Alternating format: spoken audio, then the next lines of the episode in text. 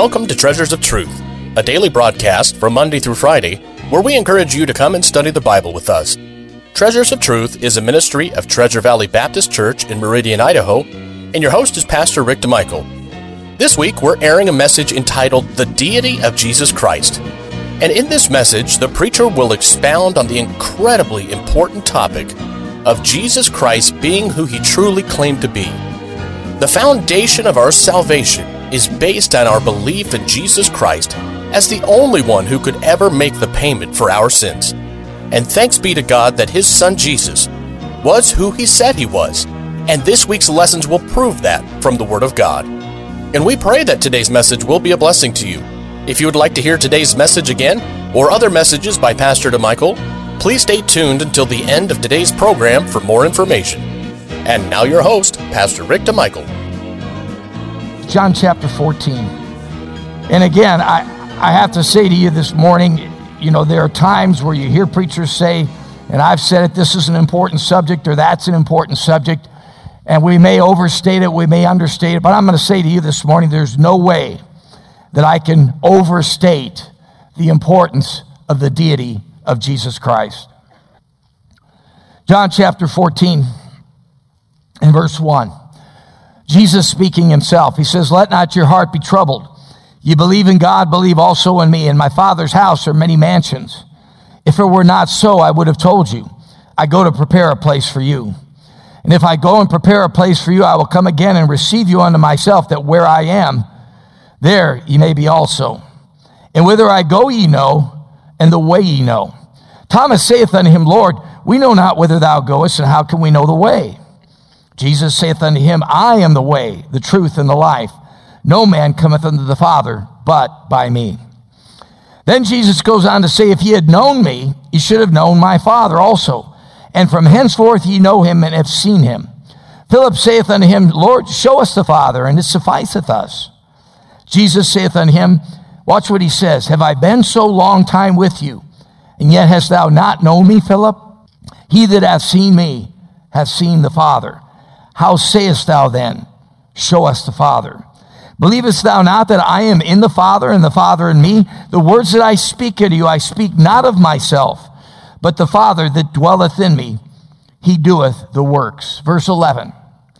Believe me that I am in the Father, and the Father in me, or else believe me for the very works' sake.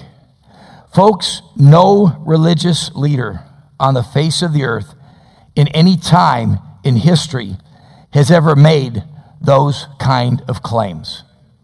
Period. No one has ever done it.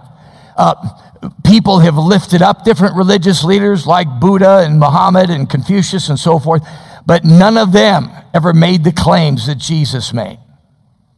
Imagine, imagine any other religious leader saying, Come unto me, all ye that labor and are heavy laden, and I will give you rest. Folks, that's God talking this morning because no man can do that. Jesus Christ, the Lord of glory. In John chapter 10, he says, And I give unto them eternal life, and they shall never perish. Then he goes on to say, Neither shall any man pluck them out of my hand. My Father, which gave them me, is greater than all, and no man is able to pluck them out of my Father's hand. I and my Father are one. How many of you are old enough to remember the old commercial with Allstate that says you're in good hands with Allstate and had those hands out there like that? Remember that? They had a little image of a house and, uh, you know, a dog and a family there. You're in good hands. Folks, you're in good hands with Jesus Christ. You're in good hands with the Father. You're in good hands with the Son. And Jesus says, I and my Father are one. I and my Father are one. John chapter 20, the Bible says, and after eight days, again, his disciples were within and Thomas with them. Then came Jesus, the doors being shut, and stood in the midst and said, Peace be unto you. Then saith he to Thomas, Reach hither thy finger, and behold my hands, and reach hither thy hand, and thrust it into my side, and be not faithless, but believing. And Thomas answered and said unto him, My Lord and my God. Jesus saith unto him, Thomas, because thou hast seen me, thou hast believed. Blessed are they that have not seen and yet have believed. Folks, Jesus did not rebuke Thomas. He didn't say, Thomas, you're overstating it. Thomas, you didn't get it right. He got it right, folks. My Lord and my God. Hebrews chapter 1, verse 8, but unto the Son he saith, Thy throne, O God, is forever and ever. A scepter of righteousness is the scepter of thy kingdom. In Hebrews chapter 1, verse 8, the Father addresses the Son as God. Isaiah chapter 9, we just came through Christmas season. For unto us a child is born, a son is given, the government shall be upon his shoulder, and his name shall be called Wonderful Counselor, the Mighty God, the Everlasting Father, the Prince of Peace. Ralph Waldo Emerson, who himself was an agnostic, said this about Jesus. He said, The name of Jesus is not so much written as it is plowed into the history of the world, and men never tire of reading about him. Paul tells us in Philippians 2 let this mind be in you, which was also in Christ Jesus, who being in the form of God, thought it not robbery to be equal with God. We get to the book of Colossians, and when you read the book of Colossians, you see four chapters, the theme of which is the preeminence of Jesus Christ. Why so? Because in Colossians 1 verse 16, for by him were all things created that are in heaven and that are in earth, visible and invisible, whether they be thrones or dominions or principalities or powers. All things were created by him and for him. Now, we live in this day and age where, you know, every sermon's supposed to solve one of my earthly problems. Let me suggest to you this morning if you're a believer, if you're a believer here and you know Christ, please raise your hand. Please raise your hand. All right. Let me say this to you.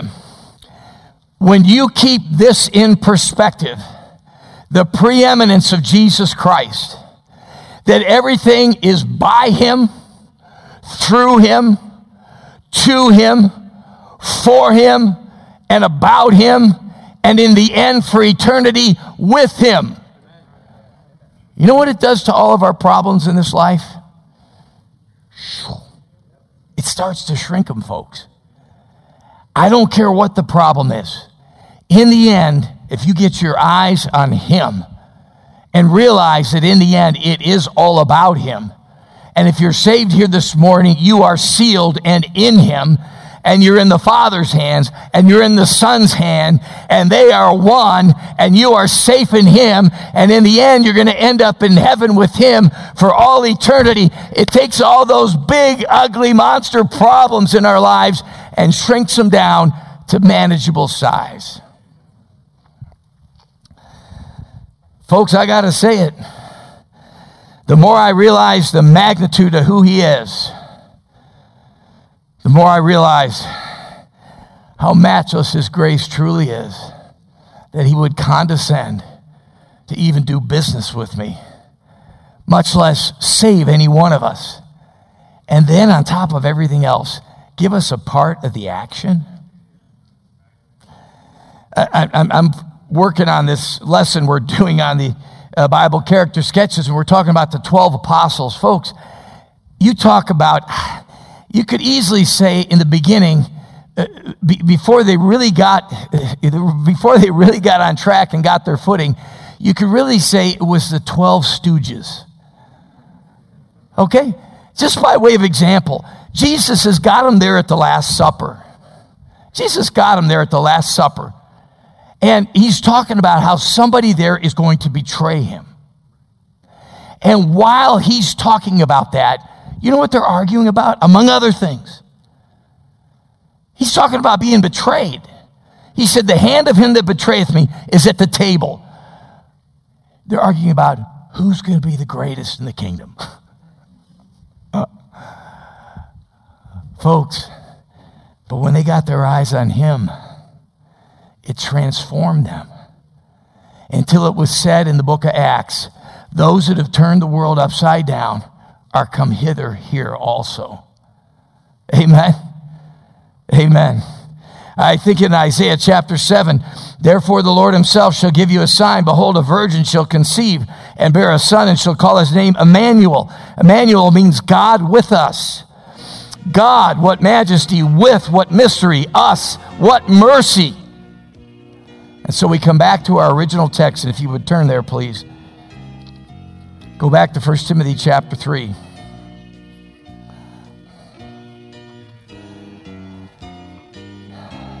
First Timothy chapter 3.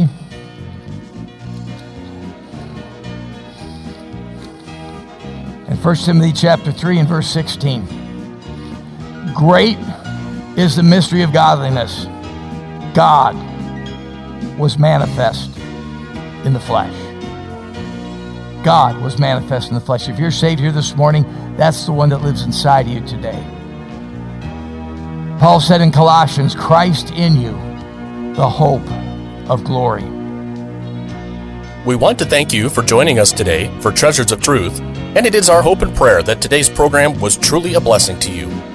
You've been listening to a message entitled The Deity of Jesus Christ by Pastor Rick DeMichael. And in this week's lessons, Pastor DeMichael gave us biblically based reasons why Jesus Christ was, in fact, who he claimed to be. He was the Son of God who had come to fulfill all prophecy and would lose his life as the final payment for our sin.